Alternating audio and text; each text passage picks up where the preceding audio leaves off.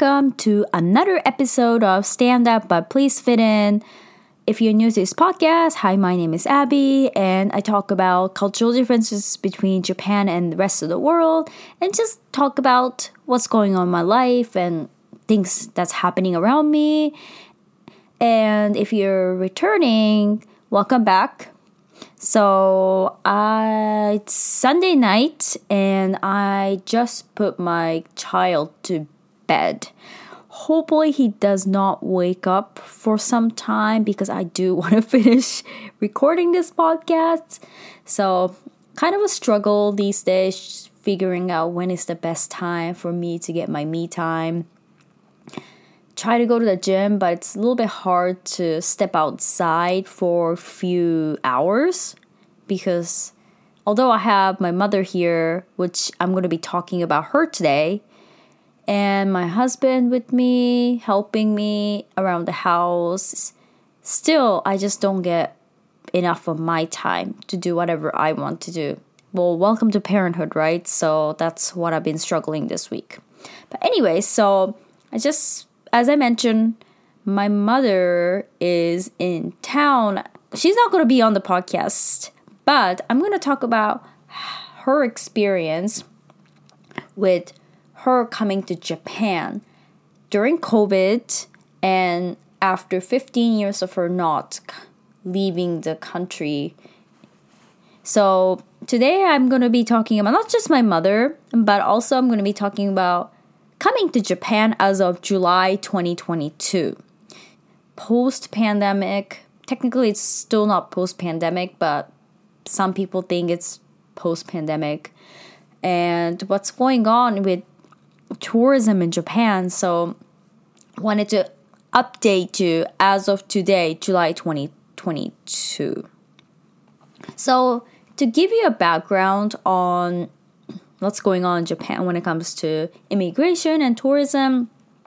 So ever since pandemic happened, most countries around the world they shut down probably sometime around April, I think. But in Japan because we're in Asia and then we actually saw signs of COVID a little bit before Western countries we were kind of in lockdown since March. But let's just say April 2020, Japan's border was completely closed. Um, even for a long time, I think up till last year, no one could, if someone goes out of the country, even with like a foreigner having a long term residency, they were not able to come back and even if you're a Japanese person living abroad, they were not able to enter into the country. So it was so strict. But anyways, um, so many people's lives were affected, right? Not just Japan, but rest of the world. But Japan even more, I feel like, compared to other countries because we just opened up our border in March 2022, where the rest of the world, I think, they started opening up sometime last year. So Japan is a little bit behind. And who was affected the most were students and people coming for business. Japan, they obviously because Japan, the population shrinking, they need more labor, so they're trying to bring people from abroad to have more people working for Japan with any job. It doesn't have to be a blue collar job, even white collar job. There are a lot of people that come to Japan as a foreigner for work and students as well. So, one cool thing about being a student, a foreign student, is sometimes the government actually gives money to come to Japan to study, which I kind of talked about this in my previous episode. I will leave a link down in the show notes. So, you guys can take a look at that if you're interested in how to come to Japan as a foreigner. So, because the borders were closed, and these students and businessmen and women, they were actually ready to come to Japan anytime. But because of pandemic, they were not able to come, and it was pretty bad for students who were actually planning on coming to Japan, they couldn't come for so many years and they were doing all the remote classes online and because of that they were saying that well if i can't come to japan but other countries are open why am i even waiting for japan? So there were so many students that they decided to study abroad elsewhere in another country instead of japan. And even businesses they have to come to a halt with people coming for business which happened with my company too. There were projects that we needed people from abroad to get approval, but because they couldn't come, the project had to be stopped completely till they come to Japan. So a lot of businesses were kind of on pause and students were not coming. So Japanese government suffered a lot, even suffering today. So they're trying to get people back on their feet when it comes to them coming to Japan. So finally, in March 2022, this year, the borders are starting to open. We had so many of these lockdowns. I think we had six waves of, you know, people getting COVID. Even with booster shots, they were getting some. So Japanese government decided to shut down. Um, and then doing a lockdown. So, but March 2022 is when they finally opened for students and businesses because obviously Japan was suffering so bad with not having foreigners come in, with economy going bad. So, this is kind of like the first sign of Japan finally opening up. And then in April, people with certain Japanese visas their families were able to come to Japan. So this is kind of like what I'm going to be talking about today with my mother's experience because when I say people with certain types of Japanese visa, they're talking about long-term residency, people with permanent residence and people with spousal visa, they can bring their families to Japan. So in April, the border opened up for my family, so my mom was able to come in just after my son was born, so she was able to help out around the house. And last month in June, foreigners who are signed onto like a tour company or anything with a tourism agency, they're able to come to Japan on a tour base. They can't come privately to Japan, they have to come through a tour agency, but still need to get their visa. So I think um, travel is kind of coming back, and also in July this month, I think it's almost coming up. So um, there's a tra- um, thing called Go to Travel that I talked about in my previous podcast. So I will also leave the sh- sh- link in the show notes. So Go to Travel is the government actually pays money to Japanese residents, citizens, and residents who are foreigners to travel domestically by giving money for hotel, even transportation, and they give money for food and stuff. So they're gonna restart that. They stopped that a little bit after I was able to go two years ago because of m- more people getting COVID, but they're gonna start back start that back again because obviously businesses being affected from not having enough tourism. So anyway, so my mom came to Japan from India last month. Actually, not last month, um, because it's already July. So end of May she came, and while she was able to go come to Japan, she had to do a lot of paperwork. Even I have to go through a lot of paperwork. So obviously for Indians, um, we always have to get a visa to come to Japan, unlike some other countries. But now, everybody, even people that don't need, usually don't need a visa to come to Japan, they need to have a visa to come to Japan as of today. So I'm going to be talking about what kind of paperwork she needed to come and also what was going on at the airport and then just like her process and what, what she went through and also like I saw a YouTube about how this girl she came back from US to. She lives in Japan, but she got COVID. I'm gonna be talking about what happens when you take a PCR test at the airport and they found out that you have COVID. So, if you have any questions or comments, please leave a message on my social media listed in the show notes. So, okay, let's get started with my mom and what she had to go through to come to Japan.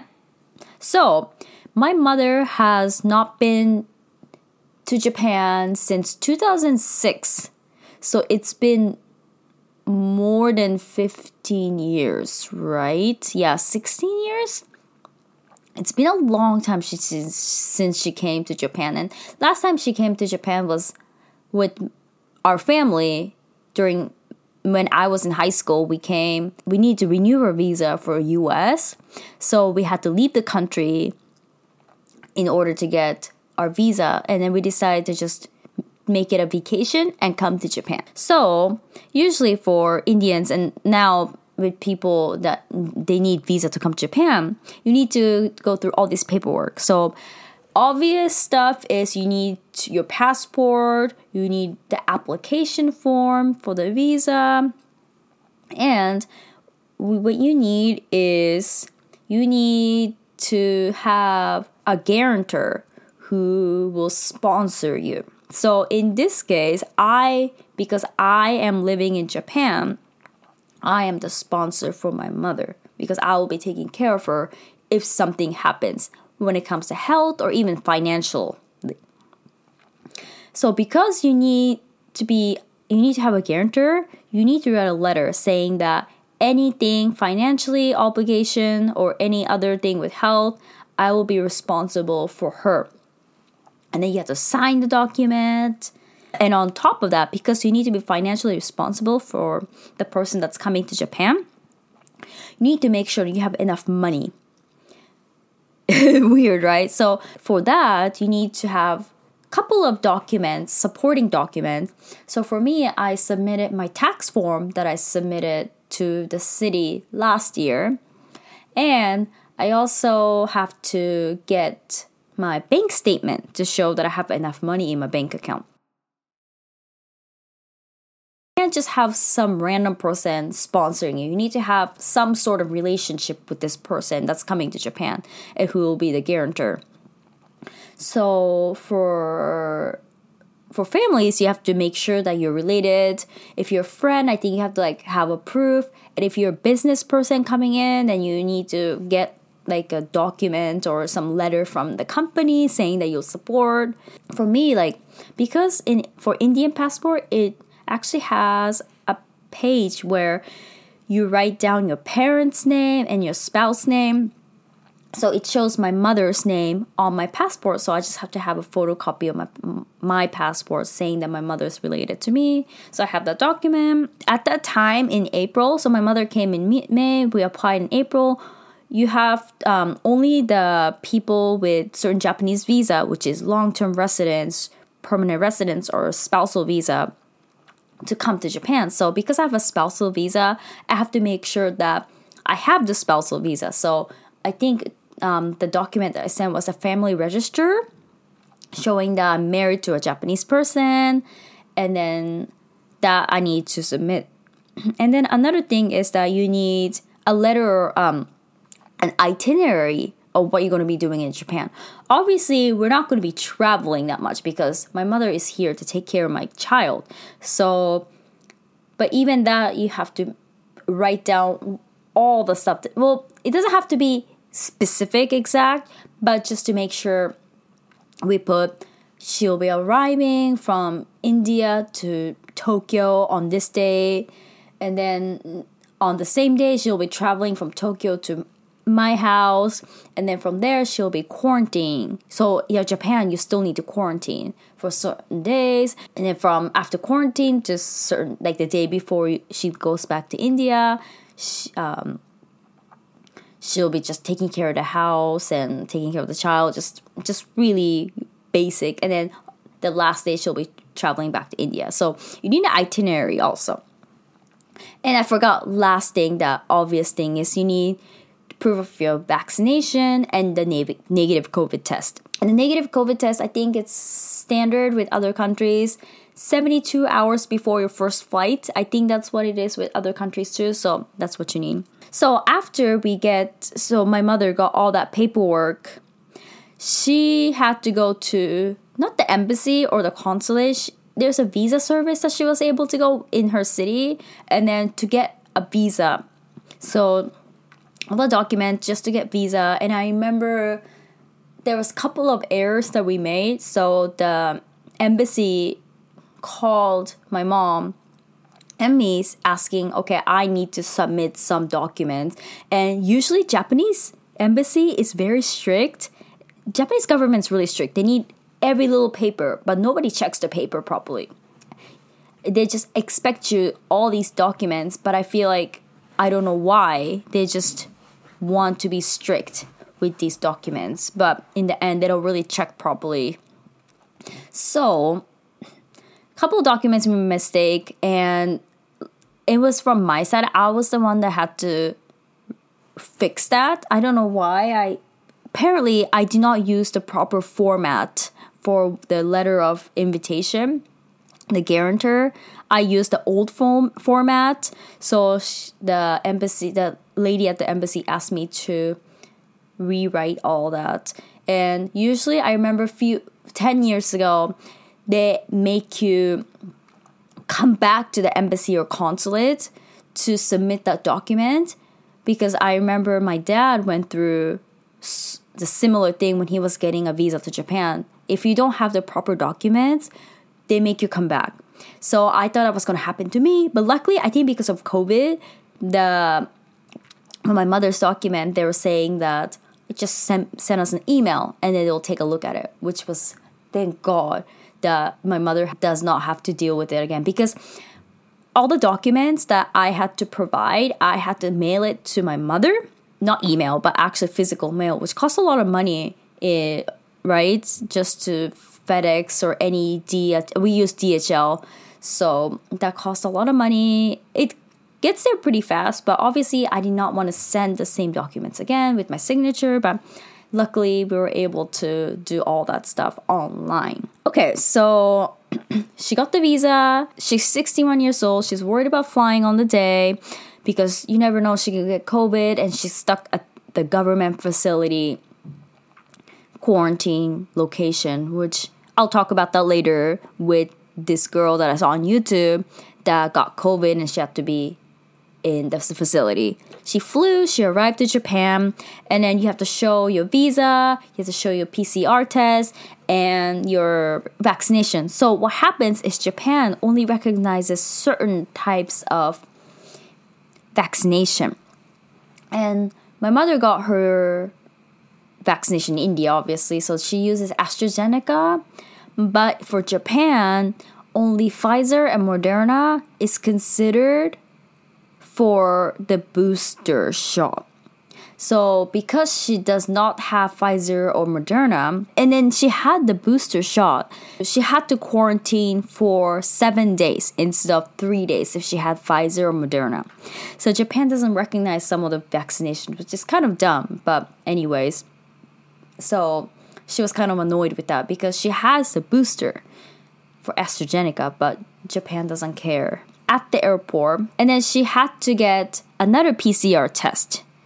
And luckily she was negative, so she was able to come home to quarantine for 7 days unfortunately.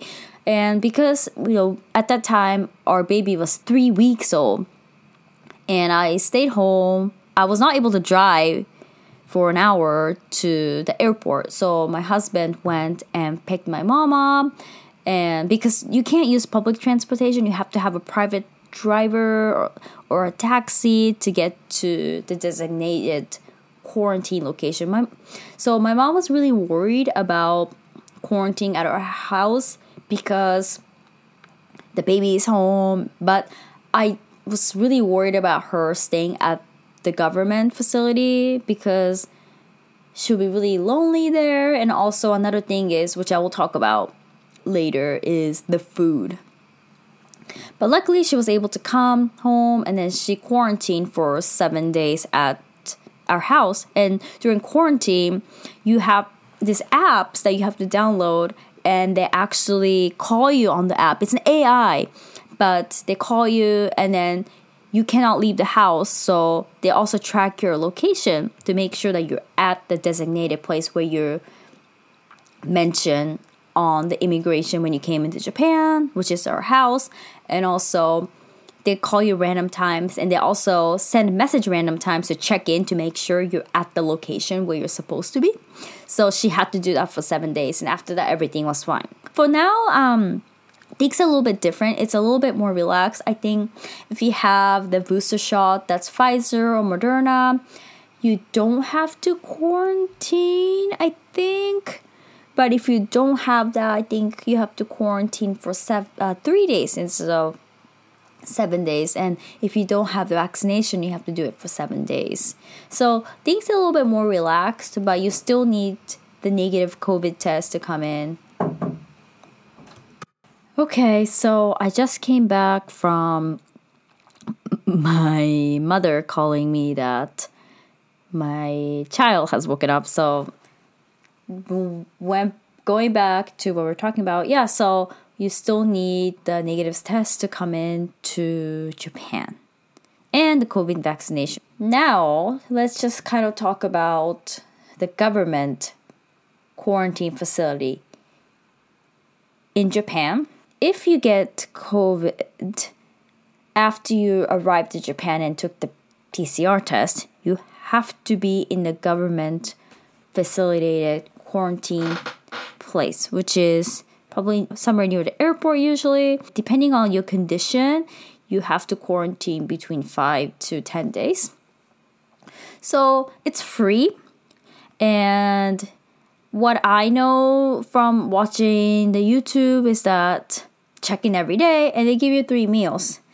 And one thing that is alarming was how awful the meal quality is.